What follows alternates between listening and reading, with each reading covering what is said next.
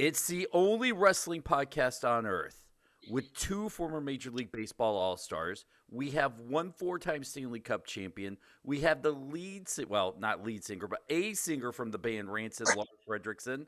We have Petey Williams, the Canadian Destroyer. How's she going, eh? Here we go. And guys, we have a very special guest, a guy that I've been a fan of for a very long time.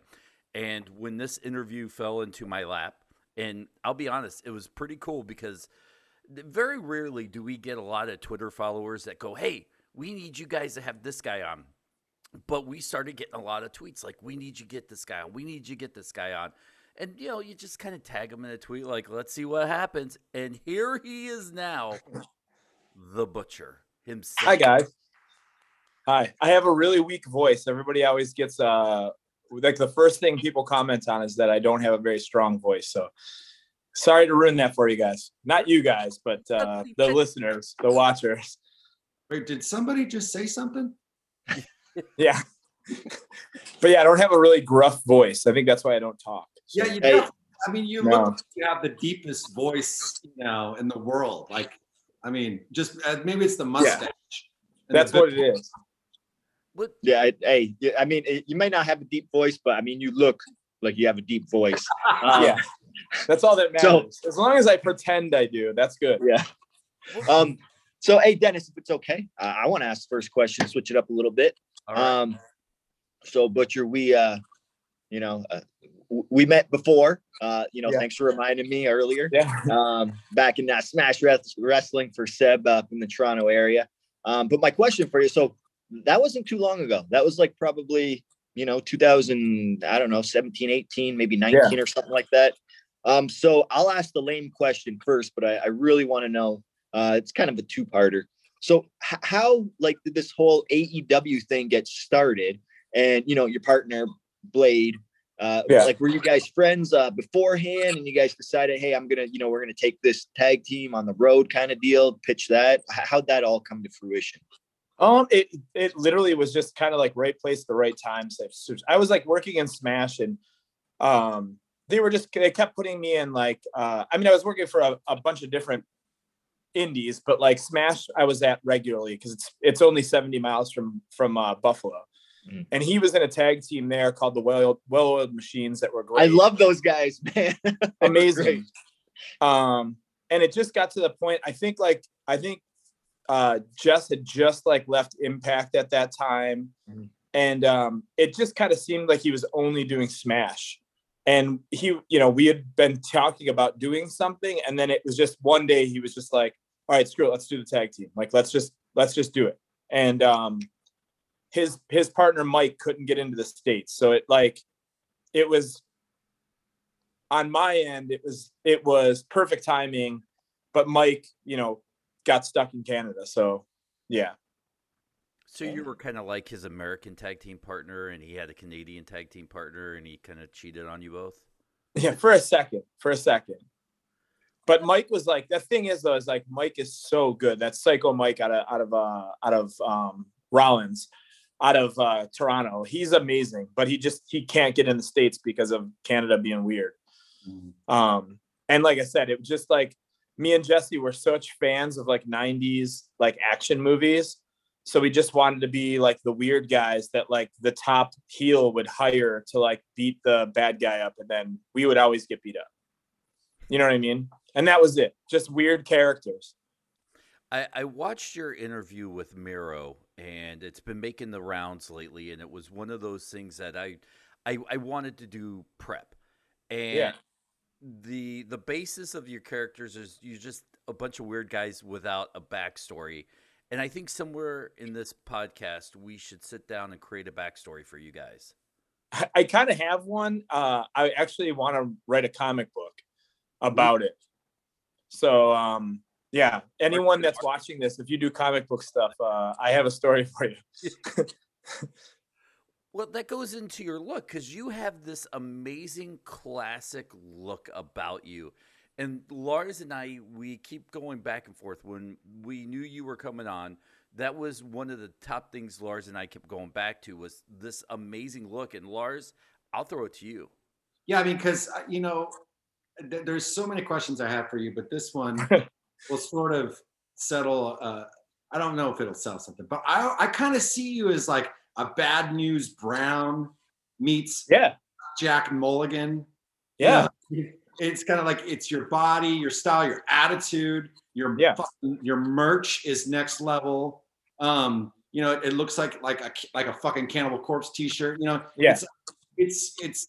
I, so I feel like there's this this thing about you, aesthetic about you, and I, and I wanted to know was this something that was like that you that you consciously connected to, or is it something that you kind of just fell into, or was this something that's just seems to like just naturally happen? I guess is I'm my I have like anyone that if you have any AEW wrestler on in the future, I have the widest imagination there is, and anyone could vouch for it. So like for me, I I I thought that okay, if I knew I was teaming with with Jesse, uh, Pepper Parks, uh, Braxton Sutter, the Blade, or whatever like that, I knew that we were going to get noticed because he'd been around for a while, and I just wanted to go over the top creative.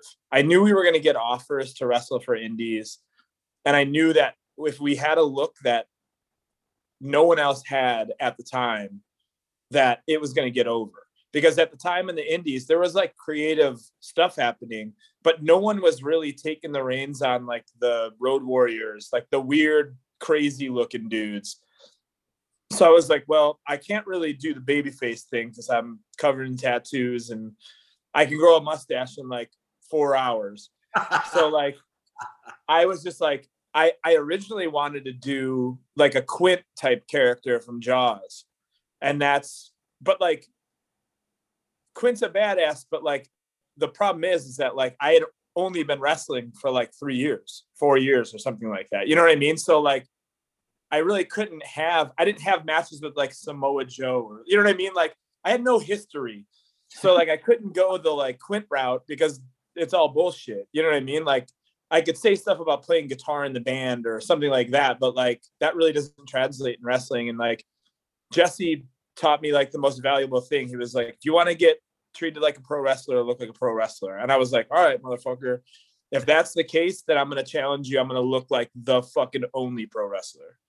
Do you know what I mean? Where like it's classic, it's it's the vibe is weird. And even when I changed my gear up, like I tried to throw subtle nods to like other hoss dudes in the past, like Hashimoto, like wore the sash. So like I'm a huge Hashimoto fan. So like Shinya Hashimoto was there. Obviously, like Abdul the Butcher, all the characters. And then with Jesse, he's so slick.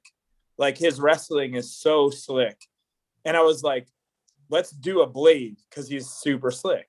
Like I'm a dude that just chops the shit out of people, and he's the guy that will like cut them down. And it was just really weird. Like I said, random dudes. Like remember the dude in Roadhouse that had like the feather earring and like the toe blade? Yeah. Like there's no backstory on that guy. Like why the fuck did he have like a, a knife in his boot? And why did he have like like none of the other guys had a feather earring? And it was never explained. It was just like, oh, this guy's obviously a badass, and Patrick Swayze's gonna fight him next to a pond and rip his throat out. What- Like he was destined to lose the whole time. And like I always liked those characters. They were always amazing in movies, and I always wanted to know more. It was like Boba Fett, like in Star Wars. Like you had this badass bounty hunter, and then he just got ate by a sandworm. like we really got blue balled on that one. You know what I mean? Well, hey, hang on. You said something super interesting a second ago about only being in the in- industry four years at that point. How long have you been wrestling? Because this this ties into another question I have. So I wrestled. I'm, I'm 43 years old. So I started wrestling when I was 18, but I only wrestled for six months, and I blew my ACL. So like I never went back to school after that, and then I started touring in the band for the last 23 years. So like it was going to music head on because wrestling obviously didn't work out. I tried it, my knee said no, and I pieced out. And then right around 36, I started like there was a school that had opened in Buffalo and I started training again then. And I didn't even want to like wrestle. I just wanted to bump around for like Jesse, really. That was it. Make him better. So we were talking to MJF uh, earlier in the week, and you, and there was another young guy we were talking to, but it seems like there's this weird shift in the pro wrestling world where I guess even before Petey's time, where if you didn't have 15 years in the industry, you were not getting seen on TV at all. Now we're in this weird time where there are guys with two, three, four years that are in prominent roles in some of these companies. And I guess this might be for Petey and you, but how did this shift to come about? When did it come about? I, I really think, I mean, Petey, I, I don't want to step on you, but I think it's the internet. People see things so fast, man. You don't have to make a videotape anymore and send it into a place. Like people see that reaction now. Like literally, like if a Canadian destroyer happened and people saw it right when it happened, when you first came up with it, like it would have been on ESPN. Like it's a CGI move. Like it looks CGI. like, and that would have broke the internet. But at that time, you had to make a videotape and then like put your best of and then send it and hope that someone just saw it. And now some like little intern is gonna go and he's gonna see some crazy gif, go to his boss and be like, look at this crazy shit that happened. Blake Christian literally grabbed onto the wall and latched onto the wall and then like jumped off of it like Spider-Man. And like you saw that right when it happened. And it's like I, the internet is like one of those things where maybe we're not getting some of these guys and uh, me included there's times where i have brain farts because right now it's only been seven six years like and i tour in a band so like you can condense that time down in the beginning there because i was touring full time um i think it's i think that it's it's a it's a time right now where the the cream will rise to the top because if you're only wrestling for gifts and you're not really wrestling for the story like you're gonna get exposed pretty quick. You know what I mean? And like me, I I did. I'm old. I'm 43 years old, so like I didn't have the time to fail. you know. Only 43. That's cute. no, it, that's the thing. When you look when you look at your character, and the first time anybody sees you on TV, you initially think right away like this guy's probably been wrestling for 25 years he's probably like done yeah. everything it's you know headline madison square garden like you name it like all the territories that's what you would think yeah not even close no and but you you you grew up well not grew up i shouldn't say that you're you started in the business at the same time as this like you know gift happening where yeah uh, you, you know what i mean so and like dennis said it's it's it's different. Like the like you said, we had to send a tape and all that yeah, kind dude, of stuff. Like crazy. We we and that's the thing. I think a lot of the times, um, you know, not not kids nowadays, but up and coming wrestlers, they're they're not paying their dues because you everybody has a video camera. I'm talking into a video camera right now, yeah. and they could film whatever, and then they get themselves over. It. I mean, it's just changed so Crazy. much, and you're absolutely right uh, if you're just wrestling to do that next cool move, by the time people see a full match here, you're like, eh, you know, whatever. So, yeah, absolutely. I mean, you hit the nail on the head on that one. Uh, yeah. Since I'm here and I we talked about the questions, so big merger. Uh, you know, AEW, Impact, New Japan. I just want to bring it up before Dennis brings it up. Uh, yeah. how how do you and Blade feel about coming on over to Impact. You know, you have strong uh, tag team division in AEW, strong uh, tag team division in Impact. What are your thoughts on that? Dude, I I like I have a couple dream matches, and one of my dream matches is the North. So if I could wrestle Josh Alexander and Ethan uh, Page, I would I would love to wrestle them. Um, in New Japan, like there's dudes that like I want to wrestle in New Japan. I'm like a huge Hirooki Goto fan. I think he's one of the best wrestlers on the mm-hmm. earth, and mm-hmm. uh, if I ever entered a ring with him, I'd probably start crying. So you're killing your character right now, bro. I know, man. I know. I'm the worst. I that's, I gotta stop doing interviews, man. Dude, let, let, and you brought up your knee. Is is that something that's always in the back of your mind when you're in the ring now? Is that you know when's it gonna go? Is it gonna go? Is it healthy? Um, you, you kind of have to like on something like that, like I'm it's healthy. You know what I mean? My knees are are healthy, but I am like aged for this business. You know what I mean? Like and even though I tour in a band, like I toured in a band before I was wrestling, um, like you're still sleeping in a van. You're not like, you know what I mean? Like I'm not, I'm not in a bus every single tour. And like, you know, I, I still like run out, run around on stage and like stage dive and, and stupid shit like that. So like my body is probably more messed up from that than wrestling. And like, I think when you have little injuries, you kind of learn how to like wrestle around them. It, it's funny because I had asked Lars, you know, ha, have you ever seen the Butcher wrestle? He's like, yeah, I've seen him a few times. And then I asked you if you've ever had interactions with Lars, and you said, yeah, you know, a, few times. And I, I just want to know, Butcher, can you can you tell me a little bit about your time meeting Lars?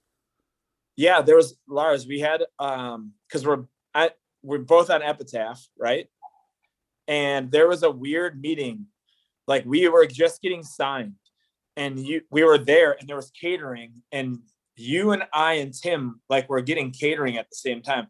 And I have this crazy Tim Armstrong story that happened to me when I used to tour at this band called Buried Alive. Hmm. And um it was in it was in Brooklyn and him and Roger Miret. Now mind you, dude, I was like 17, 18 years old. Like there's no way Tim would know who I was. No, like no way. You never know because my man's got a memory like an elephant. So I would not I would not say that because I've, I've literally seen him not see somebody for 35 years and then they yeah. come up to him and he goes, yeah, I remember you and we'll tell you dates, times and places. So just sorry to cut you off. This, this is, it was weird. Cause like I said, I was, I've never been anywhere at this point in time. Like literally just a dude, kid from Buffalo. And I started touring at this band Buried Alive. And like, at that time I used to document every single show I would go to. And like, I think I only saw Rancid one time and I was in the crowd. You know what I mean? Like at this point in time. And him and Roger Miret came up to me. I had just loaded the band in the van and I'm just sitting out there, like just resting. And I had a bald head at the time, bald head, bald face. And Tim and Roger Miret came up to me and started talking to me like they had known me for 20 years and I had not lived for 20 years at that point in time. like, oh man, we got a tour again, blah. And I was like, I'm like, I just kind of went with it. I was like, yeah, man, we should we should totally do that. That would be rad. And like all the dudes in Buried Alive were like past them and they're all sitting there looking at me like, what are you doing? Like, what is happening right now? Like, why are you talking to them? And he, oh, yeah, anyways, so we were at Epitaph and I told Tim that story and he totally did not like it. Like he was not feeling it. He he literally like looked at me and goes, I don't think that was me. And I was like, all right, man. And you like came over and you were like, how you doing, man? You were like super nice after and it was really awkward. And then it was just maybe he was having a bad day or something like that. But it was really funny. Like I told this story and he just kind of went, Yeah, I don't think that was me. And I was like, It was definitely you, man. Like I I know for a fact it was you. Anyways, yeah, that was the story. And that was like one of the times. And then I think we were like maybe like Rock am Ring, Rock im Park, like one of those tours in Europe or something like that. I think we were like we were really close to each other in uh, on dressing rooms in the back. Like some tour like that. This is a while ago, sort of in like 2008, 9, 10, yeah, right around there. Yeah, that makes sense. Yeah, but it was like, and at that time there was no conversation. I remember there was like Blood for Blood, maybe would have been on the show, something like that. I was like hanging with them. And if you know any of those guys, it would have been them or Hatebreed or something like that. You like came up and started talking to a group of us but it was rad. Anyways, yeah, huge Rancid fan, so it was really cool. I'm a huge fan of what you do, and that kind of sort of leads me into one of my questions, is because you know, I mean, most of the world probably does know you from the band stuff. So when, so for me, at a young age, like finding rock and roll, punk rock, whatever, and then finding wrestling, kind of happened. I mean, the rock and roll, I found that you know a couple years before punk rock. Yeah. Then wrestling kind of happened and I found that and I was like, oh shit. And so then the, the two worlds kind of collided in my world. When was that moment for you? What happened first? It was my parents were very, very into music. Like they weren't musicians, but like there was always music on at the house. And um and I was fortunate, like they had everything from like Led Zeppelin to like Bad Brains. I would like it was I got like the full, you know, like every kind of music you could possibly think of for my parents. Um, so that was a little bit before, but like I I mean, wrestling, I feel like there's there hasn't been a point in time in my life I didn't like wrestling. So like probably like like you said, probably right around the same time. Like if you see like someone like Jimmy Page, he looks like a wrestler. He's wearing like a dragon onesie and like That's why. then when you see what was that? that's why I loved Kiss. Ex- exactly. But that was like it was pro wrestling. It's it's crazy that you say that because right now I just discovered RuPaul's Drag Race, and I'm realizing that like that's just pro wrestling again, and like or rock and roll. Like it's just a bunch of like huge, you know, huge imaginations that create these like looks, and like I think that was kind of like the fortunate thing for me, like music wise, is like finding that outlet like really quick and realizing like okay, I think this is me. You know what I mean? Like I'm I like that, you know? And then I remember like when wrestling started, and I started like paying attention to the smoke and mirrors of wrestling. And I was like, ooh, this is like again, this is kind of like when you know you hear like a solo in a song and you're like, oh man, like when that like when you know it's Stone Cold Steve Austin versus Bret Hart in Iron Man match, and like he's bleeding out of his face. Like that's that's like the outro of Dazed and Confused. You know what I mean? Like that's and uh, if people can only see like in the music world, like you you have friends that like don't take wrestling serious in the music scene. They think you're crazy for it. Right. And you're like, I I don't I don't understand why I have to defend myself to you about this thing because you're singing about being a badass in a mic and you've never been in a fat a fight in your life. do you know what I mean? Like, and you meet guys like that, you're like, how do you not like wrestling? Like, you are wrestling. No. Well, that's Yeah. it. you know, I mean, because it's for me, it's the connection's easy because I feel like in order as a performer playing music, and I've and I've done one professional wrestling match as a promoter and as a manager. Yeah. So I, I have like I've done that before, but I never like obviously been in the ring and entangled t- uh, tangled up with anybody. Of course, I'm not that stupid, but um my point is is that like for me to get ready for a show it's like and as i'm sure you can relate to there's this mindset that you kind of get into which is is like you know it's it's kind of like you times 10 Yeah. um, so the the sort of the warm up for you wrestling a match as opposed to playing a show is there any differences or is it the same kind of like sort of mental um uh wind up a little bit. It, it's I think I'm thinking too much now. You know what I mean? Like I I'm still in that I'm still in the thinking mode of like wrestling where like I'm I'm trying to remember like 20 things that like I'm not supposed to remember, but I have to remember at all times. Do you know what I mean? That like second nature stuff. Where like with guitar playing, it's like there's only so many ways you can play one of the songs that are already written. You're not like going out there and improving like every night. We're like, imagine if we were in a band right now, we all played different instruments, and for 15 minutes before we were about to go out and play, we like wrote songs. It's insane. Do you know what I mean? So like the preparation's a little different because like you have a back catalog that you can go to where like you kind of don't. Like I have no idea what I'm going to do in a match until I'm sitting there calling it with people and then the vibe starts and like you get it going. I don't know if I'm allowed to talk about, about that type of stuff, but like it's a lot like writing a song and it's fu- it's it's just it's beautiful to go out there and understand that you're basically playing music but you're doing it physically and you're conveying a story just like you would in a song but you're doing it physically and showing them i don't know it like to me it's like a beautiful it's poetry for me like both of them obviously but I'm i don't know I'm glad you said that because I thought I had a stretch question because you know you do a ton of these interviews and sometimes people try to try to make these parallels that aren't really there and they try to put them together. And my one kind of parallel question was is like putting a set list together for a concert the same as putting a match together for yourself. i, I want to answer that as well Please. First, butch no butcher you please I, I I honestly think that's true because there's different I- Lars, I don't know if this is how you like different cities, there's just different vibes. And you realize that if you play Chicago and you're at the subterranean or you're at the metro or something like that, and there's no security, Like you really can't play the slow ones. You gotta just beat the shit out of them. Mhm. You know what I mean? And then there's there's just different times and places. Like New York City is always going to be a bigger show, and like you're going to have like a different vibe for New York City than you are for Lawrence, Kansas. But Lawrence, Kansas is always awesome. It's just a different context. So like the set list has to kind of change because Lawrence, Kansas is like a college town of maniacs, and New York City is like usually there's maniacs, but there's also people out for like a Friday night. Right.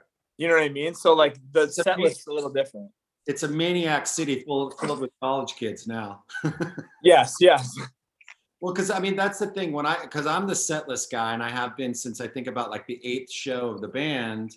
Yeah. And but the thing, and my band always makes fun of me about it to the point where Brandon has called me a professional tr- a wrestler trapped into a punk rocker's body.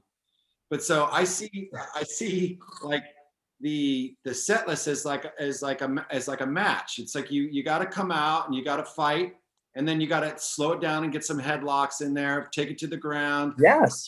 get the people because there's a psychology, right? So you got to you got to hook them. And I always felt like in the like the, some of my favorite matches, it's in that slowdown period, you know, in the headlocks and the groundwork and the stuff like that. That's where you can really kind of grab into an audience.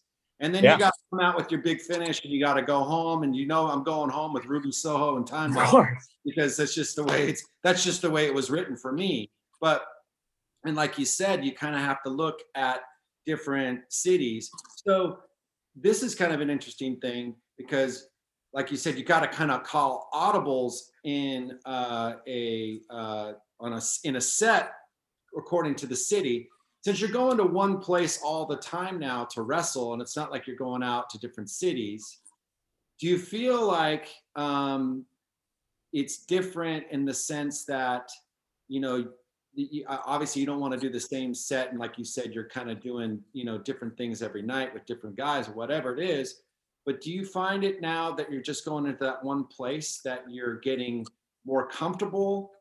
Or does it still feel like um, i have to uh, like do you still get that spark of creativity Um, I I mean I, I'm still getting the spark of creativity regardless. So you know what I mean? Like it's just the way my brain works. Um, I'm like trying to think 300 steps ahead.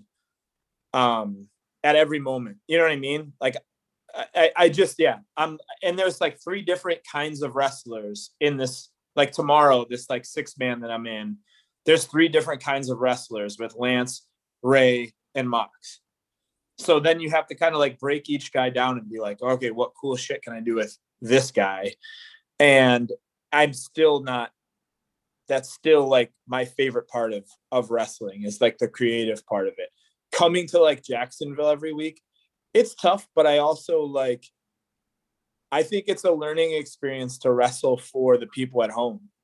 And it's only going to make me a better wrestler, better wrestler on TV to do that now because I have to only pay attention to the TV instead of a live crowd where I might miss something and like look at the crowd and like pay attention to the crowd. Now I get to pay attention to that. And then when the crowd comes back, it's going to be so explosive, man. Like the energy is going to be so crazy. The energy is going to be crazy. Every single person on this roster that wrestles that night is going to cry in the ring. I guarantee it. You know, once again, said something great. I want to piggyback and turn it into a question of we're living in an age now where no matter what company company you look at, they have right now the greatest roster in wrestling history, no matter where you look. Even AEW right now, from top to bottom, has probably one of the greatest rosters in history. It's ridiculous. Yeah, it is. And then you essentially being a rookie, and I'm doing the finger thing for the Yeah. podcast people at home. Do you find yourself still in awe? Do, you pick people's brain? How? Uh, because there's a certain line of at that level where you have to, you can't really mark out, and you have to kind of act the role of a professional wrestler, but at the same time, you may want to go up to one of the more established veterans and pick their brain, but it's still kind of weird. Yeah, no, like this roster is so family oriented that like I, I mean at first I was definitely freaked out. I remember when we made our debut, the first person I saw coming back was Billy uh, Gunn. And he came up to me and just towered over me. And I thought he was going to like cut my head off. And all he told me was to make my finish a little more intense. And I, he was super happy, like when he said it. And I, it like blew my mind.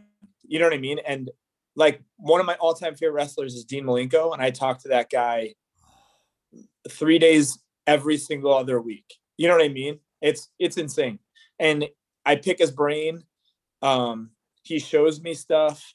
I have Arn Anderson coming up to me after matches and telling me stuff. I have Jerry Lynn telling me stuff. Like the the most insane thing is that any person that's part of this thing that has that much resource and doesn't use it is an idiot. Like an absolute idiot. Regardless if you've wrestled for seven years or if you've wrestled for 70 years. Like you're getting real-time critiques from guys who have done this for countless years. I think we did some crazy like um oh, i can't think of it. Like uh the kevin bacon game. Like like third or three degrees of uh, and we can like this roster goes back to Carl gotch or something like that or like hackenschmidt or something like that like like someone wrestled like billy robinson or something like that and like you can go back the lineage from the people that are part of AEW roster. It it goes back in like to the 1800s. It's it's insane. That's I know Carl Gotch wasn't that time, but yeah. that that is so phenomenal. I I tell you what, Lars, I'm sitting here geeking out talking to this guy. This is a this is this might be my favorite interview since I got to talk on this one. No, I'm stoked because you know, just watching you and watching you grow and seeing you in other promotions and sort of knowing you from the band stuff. Yeah. being curious from that as well, and then watching how you kind of do your thing. It, it's been it's been really cool to watch. And it's and one of the things I also wanted to ask you, which you kind of answered, and um, is because you have this wealth of knowledge behind there, and I feel like we've you know I don't want to like out anybody, but um, I've, I've asked the question before, you know, do you ever go back and, and sort of seek out, you know, like, hey, did I do this or whatever it is, you know? Um, if there was one guy besides Dean Malenko that you could like, like that has given you the best advice, and you said Billy Gunn told you about the finish. Has there been anybody else that's been pivotal back there for you? Um, Christopher Daniels.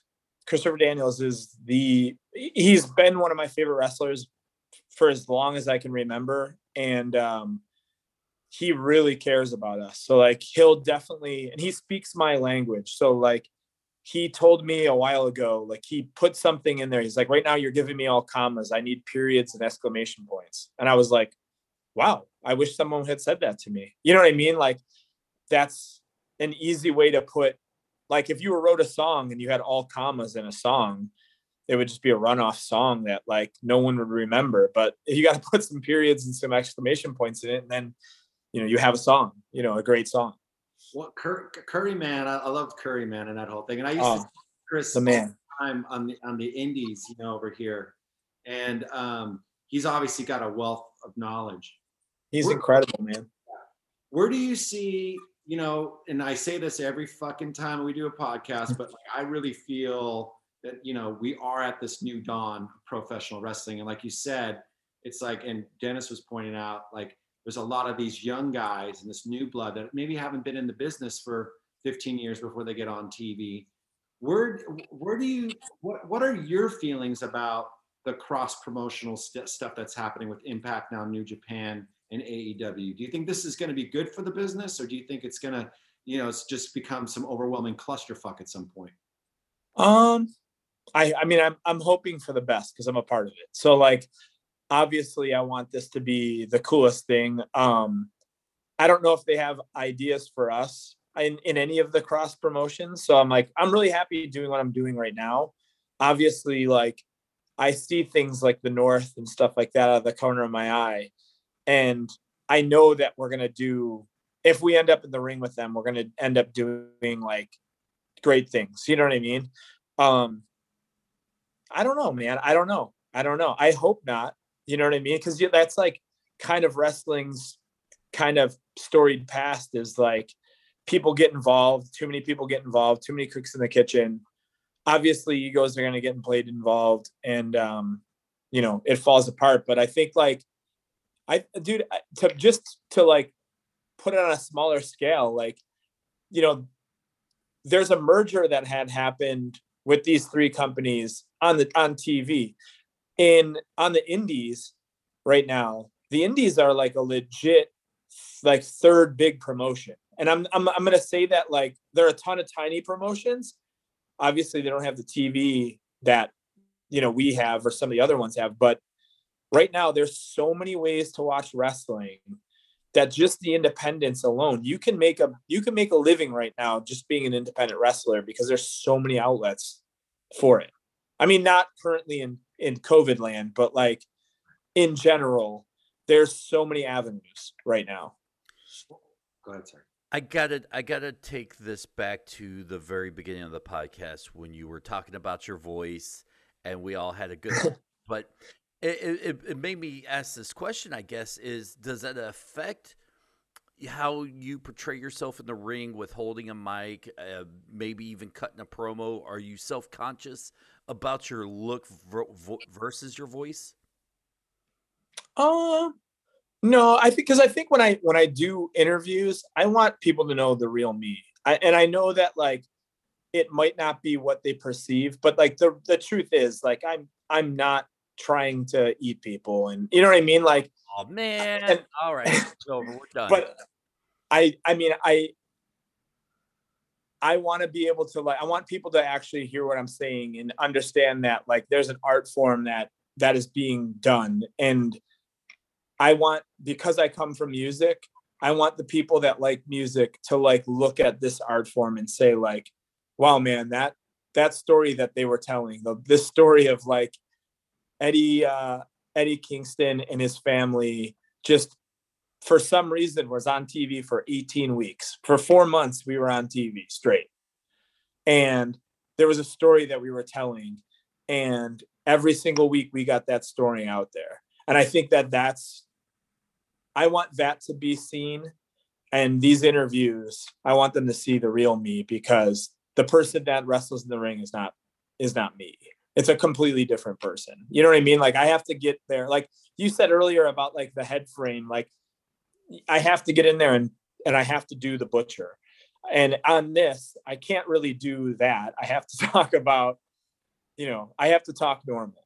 And I, I think that that's weird and and not kayfabe, but at the same time, like it is the truth. If if someone came out to me on the street, I wouldn't want the perception of me to be this like mean, haggard guy. I'd want them to walk away going like, "Oh man, I just like learned something," or you know what I mean, like something like that. Is there weird? And by the way, Lars, I don't mean to like hijack this because I'm yeah. geeking out too. But is there wiggle room in your character to evolve into something else, or at 43, do you feel kind of locked into like this is the butcher, this is what it's going to be until maybe the end of my wrestling career? Um, no, not at all. I think there's there's a lot of room there. I mean, I've never done comedy wrestling, but hopefully in like 10 years I can do a bunch of comedy wrestling. Is is that what you cut your teeth on? Comedy wrestling? Yeah, well I mean what was kind of what you grew up on? Wrestling wise? Yes. Um no, never never never never comedy.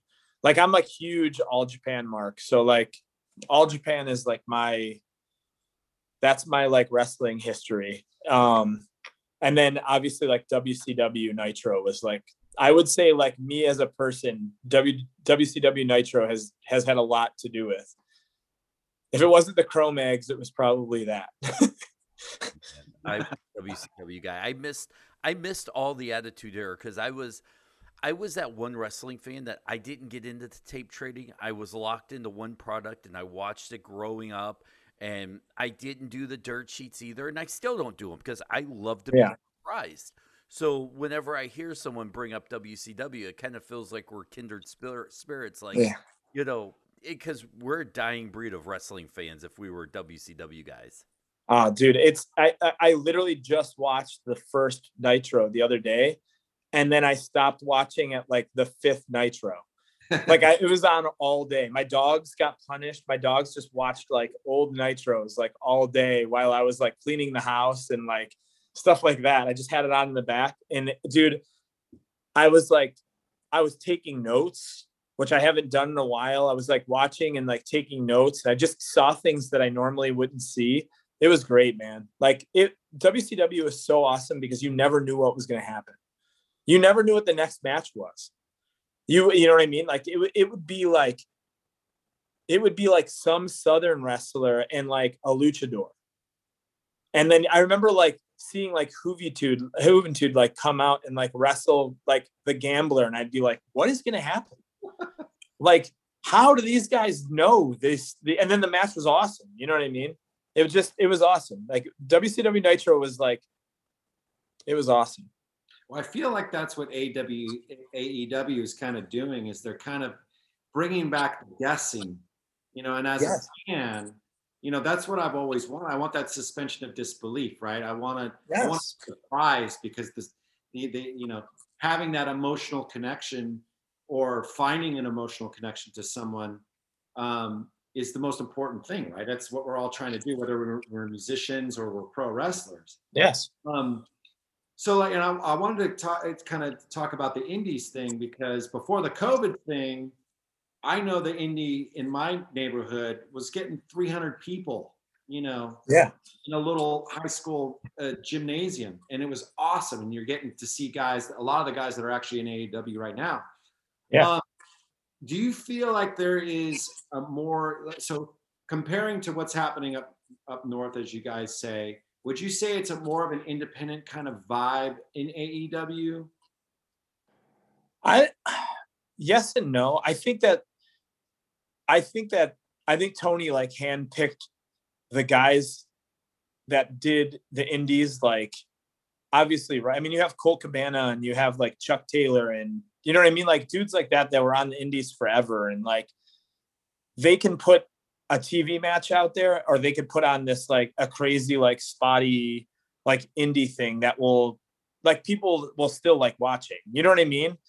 Um I think it has like there is definitely like an indie mind frame, but I it's definitely like I'm wrestling for a big league. You know what I mean? It's not like there's not like that.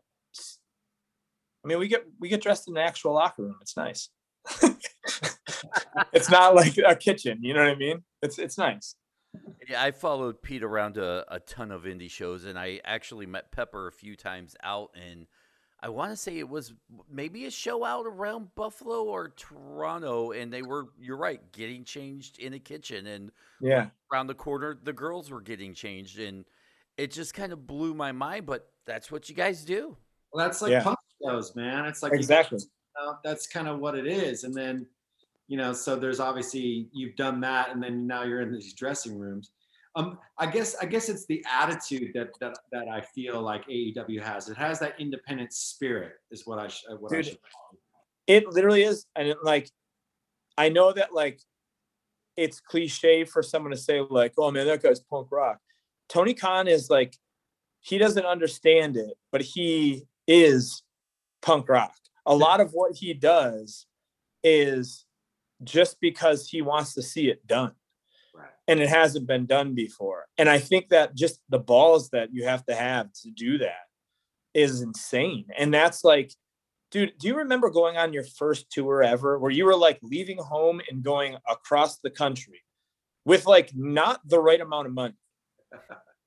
do you know what I mean? Like, but yeah. like and now like looking back on that there's days where like oh man i would die to be broke right now. You know what i mean? Like th- that type of thing because you're I so no but you're so hungry is what i'm saying i'm saying like in music because you're just like you're so hungry at that time and like everything is just flowing like music is just you're you're constantly humming a tune and like you're broke and like trying to make it happen and you're making it happen.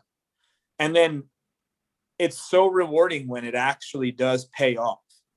And I think that like in wrestling, a lot of these guys have that exact same feeling where like for years they were told they had what it took and then they got to that point and then it got all taken away from them and then you know what i mean like and now we're all here in AEW and no one wants to step on each other. They everybody wants to build each other up. And I feel like that's kind of like in punk rock there's never like there's no like point system. It like no one's a better band than each other's band. You're just you're you have to realize that you're playing the show for the people and like if you're there and you've kind of like struggled when it gets easy it's not about you anymore it's just about them you just you make them like the fans enjoy the show more and more and i think that like i think tony understands that a lot of these guys have sacrificed and now hey i'm going to give you the universe you do you and i'm going to get it out there and i think that that's the balls that that dude has to do or has to have like to do that right now is insane he has he is like the most motherfucker of all motherfuckers.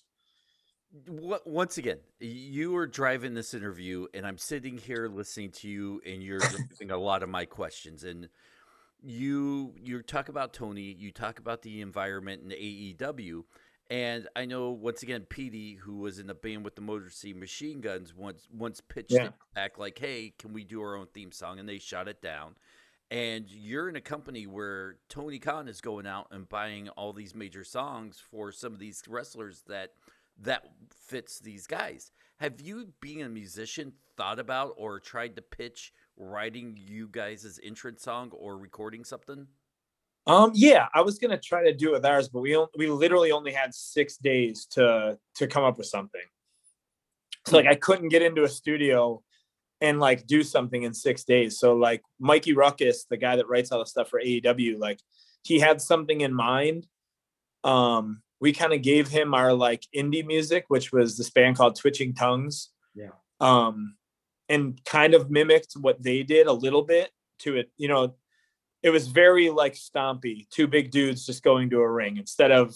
I really thought about it, and like Mikey had it like tuned up, and I had him tune it down and then slow it down and then it's now the music's like awesome when i hear it i'm like pumped about it so i always wanted to write my own like entrance but at the same time it's like it's one less thing i have to worry about which will be rad it's kind of rad but at some point in time i would like to I, I maybe maybe by the end of the year i'll i'll have something all right. So, how many times do you hear somebody's music and you just judge the fuck out of it? Come on, oh, all the time, all the time dude i'll tell you what right but then uh, there's other times where like like thunder rosa's music is insane. It's like sepultura. It sounds like a sepultura song. It's so cool. When i heard it i was like this is I, first my first i mean it's it's kind of not even close but brujeria you know it's like yeah. you know just it's got this whoa you know? Yeah. but you're right sepultura is actually way, way more closer than my thoughts but every time i hear it like if i'm if i'm in the crowd like when her music hits i get so pumped. I get so fired up. It's great. It's a great song. You're you're doing a lot of traveling. Do you listen to podcasts? Are you strictly music? What kind of podcasts do you listen to? It all depends, man. Like I I just got off a really I mean I'm still in it, but I just got off a like four month banger of being into like I'm just listening to Zappa constantly. Love Zappa. Um, yeah, real weird. Uh, like four months ago, I started listening to like I've always listened to Zappa, but like I've just been listening to Zappa lately. Um, and then podcast wise, like I always I like like I like conspiracy and stuff like that. So like I'll listen to there's one called um um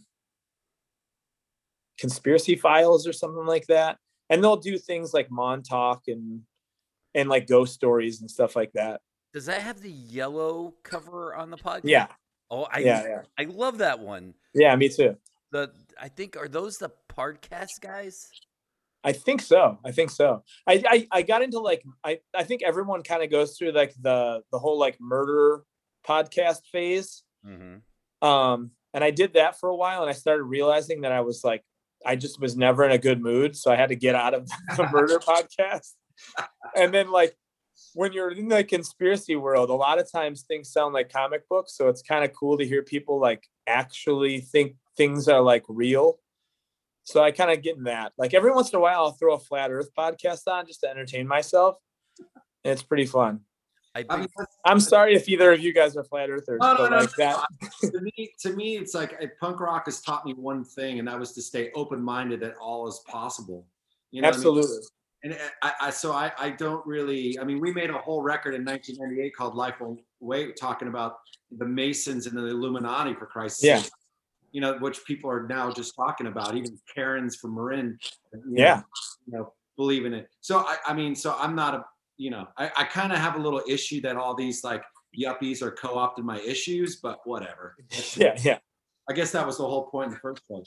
But to bring it Yeah. back to to the wrestling thing, you know, um, so how uh, one of the things I wanted to ask, I've been meaning to ask somebody, how long are you guys actually there filming for a show? Um, it all depends. Like, so we do, um, like Dynamite's always the same time, like eight to uh to ten. Um, and then we film like darks around it. So like sometimes we'll film a couple darks before, and sometimes we'll film a couple after. Gotcha. So we're there, like yeah, and it's it's um, yeah. So we're there every week. Do you guys, st- you know, have meet and greets with the fans still, or is that all done? No. I know they had kind of letting in a limited section of fans, but I didn't know if there was any interaction between the wrestlers and the fans. No, we can't go anywhere near them.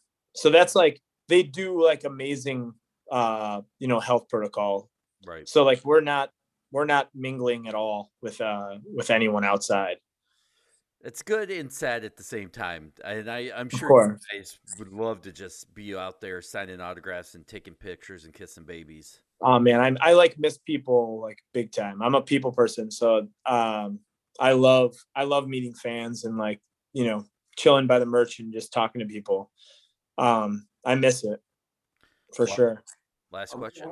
Well, because I mean, I'm a tag team guy, right? So I, Yeah. Tag team wrestling was always my favorite. My, some of my all my favorite wrestlers, whether it be the Rock and Roll Express or Road Warriors or or whatever it is, like they've always been tag teams. You're part of it. You know, I think one of the best tag teams. Thank do you, do you, you of course. Do you, do you like that style? Do you like working with another guy? I mean, you know, the singles thing is obviously a different headspace. What is way your, different Yeah. So, what do you prefer the most? I love tag team wrestling, man. I love the fact that I can go out there with my best friend and I can actually show people that he's my best friend. And like we can make it look like we have one mind because that's kind of what tag team wrestling is. You know what I mean? So it's kind of weird. You kind of get those weird disconnects when it's just like guys who team up together because they don't really have the double team moves where like me and Jess now think like I'm never thinking about like a move I can do. I'm always thinking a move we can do. You know what I mean? Like it's never it's never me. You know what I mean? And I really like that. I like the fact that uh it's me and my best friend. Have you has it ever crossed your mind to go to Tully and Arn and corner those two dudes at the same time and pick their That- brains? That was like one of the th- there's we have a guy named Alex Marvez here who does like um some commentating um backstage or whatever. And we were talking and I was like, oh man, I want to I want to talk to Arn like really bad. This is like early on. This is like we still had crowds. And this is early on what for us being an AEW. And um I was so nervous, man. I, I was like, oh man, you know, he's gonna yell at me or something, or like blah blah. blah. And I, Alex goes, Well, do you want to talk to him? I'll take you to him right now. And I was like, No, I'm not ready yet. Like I have to like I, I can't talk to one of my heroes just out of the just out of nowhere. Like I have to like I have to build up to this, you know. And then like 15 minutes later, he just walked up to me, goes, Arn's sitting in this room, he's waiting for you right now. Don't make Arn Anderson wait. And I was like, All right. And I like walked in this room and like, dude, it because these dudes still have it, man. Like they're not physically they can't get in there and they can't do it, but their minds are still there, man. And they're still thinking wrestling and they still see every in and out. Um, and Arn was like taking his phone and making his phone like a tiny little wrestling ring. And he was like going over strategy of things I could do Wow. to make myself look bigger and make myself look stronger while still make like still making a guy look great but still keeping myself strong and that was like a big thing i was kind of um i was kind of struggling with when i first came here because on the indies I was always kind of a baby face. I never was like a heel. We were like the road warriors on the indies. Then you come here and then it's like, whoa, you're heeling and now you're heeling on TV. So like now it's a crash course in like where's cameras, where's everything like that. Um and if I didn't have Arn and I didn't have Dean and stuff like that, like this would be so hard, man. Jerry, uh, to be honest with you, Jerry Lynn is like Jerry Lynn texts me like randomly during the week and he'll tell me like what matches to watch. He'll be like, oh, check this match out from from this. And then um, you know, he'll give me like homework and stuff like that. They really do care about us. It's awesome. And like I said, the Arn was terrifying because like I, there was a point in time where I just tried to dress like Arn Anderson. Like I had like like the glasses that did that you have the red solo cup to add to it? not the red solo cup, but I did do like the half glasses, like the glasses that went from like dark to clear. I shaved my head, had like a beard. I would wear like half shirts, like you know the picture of him and Rick leaning up against the Cadillac. Like, I don't have the balls to ask him if he still has that outfit, and I can have it. But at some point in time, I'm gonna go, hey man, I need those yellow shorts. I need that red top and that hat. So he's the man. So we're we're gonna wrap this up, and this is your first okay. time, hopefully not your last time. We definitely not the last. Thank God, because we I have a million more questions, and we're still gonna talk off the air because, like I say all the time, for you guys at home, the show's over. For us, we're gonna hit stop, and we're still gonna geek out over each other. Uh, Andy, where can people find you? At Andy complains on everything. Okay. And it's not like again, like I just kept my same handle. I didn't change it to the butcher. I think if you type in butcher of buffalo too, and it'll come up on on Twitter for Twitter, but at Andy complains on everything. And uh, Lars, we do want to take a second. The, the thing about it is, is this is I think this needs to be a two or three parter because I think we scratched the surface. It's like one of those things. It's you know, there's so much I wanted to ask you, and I'm just gonna have to fucking save it. Plus, more and more is going to happen with you guys. So yeah, I'll just, I just, you know, I just want to thank you for coming on and making, taking the time. I'll always do this. Tuesdays are usually my best nights. So if you guys ever want to do it Tuesdays, I'm here. Don't say always. That's how Lars became a co-host. He's I got fucking swamped in this motherfucker, but thank God I did because you know I wish Dimitri and a few. I, uh, hopefully next time we'll get have most of the other guys with us too because yeah, you know, I think you would really have a lot a lot of fun with DMAC and Dimitri and and and you know maybe get Petey for a full you know however long because because it's it's a good energy. But I'm I'm also very stoked that it was just as intimate as it yeah. was. Yes. That does that's the crazy thing, man. If you guys like think about what you guys are doing for professional wrestling, if this catches fire, it's insane because you're drawing people from so many different places and like I think that that's the re- that's the beauty of wrestling right now is there's so many different outlets, and one of the outlets is that there's now a podcast with five people that do five different thing,s but bringing wrestling to the center, and I think that that's really cool. Cool, oh, man. We're gonna have to convert you to a fan. I'm in. I like. I listen to Rocky. I listen to Rocky Romero. Uh, what do you think of that? The last one. I love, dude. Rocky's like, he literally is like and I uh, mind you, I've just recently met him. I've always just had this little like he's such a cutie. Like yeah. he is such a cutie. Like I I love him. I love his wrestling. Um he's such a rad dude. Like every podcast I've ever listened to him, he sounds real. And then when I met him, he's a real dude, you know. And he like he um we have a uh, Brody King is like uh one of my best friends and Brody King like thinks Rocky is like one of the greatest people of all time. So I was like, if if Brody thinks he's one of the greatest, he's got to be the greatest. So. So here's what people don't understand about the Rocky interview, and I've had to explain it to a few people. Rocky gave us so much information that he didn't have to give us, and that he's yeah. never given any other show. And wrestlers know what podcasts they want to talk to, and they have to do. And Rocky opening up and giving us that kind of stuff was a gift from him to us. That, that was amazing. Yeah, that you don't get from anywhere else. And that right there is a perfect compliment. So people think that, oh, these guys just come on and answer questions. It's not true. Wrestlers come onto a podcast very guarded and and not always willing to give up a ton of information. And I think podcast fans don't quite understand that. Yeah, it, I I think another thing too is like you're also seeing like all you guys are passionate. All you guys are passionate about your stuff. And like wrestlers are passionate about their stuff. And it's it's one of those things to go like we all have that to talk about. Mm-hmm. So like we're not technically I'm just sitting here talking about myself, but really we're talking about wrestling. Mm-hmm. And like that's really cool. I think that that's like the coolest thing. And like everyone's a baseball fan, or if not, they're a music fan. If not, they're you know like Petey Williams is on this fucking show. Like Petey Williams is like one of the best like X Division champions of all time. You know what I mean? Like it's insane. Yeah.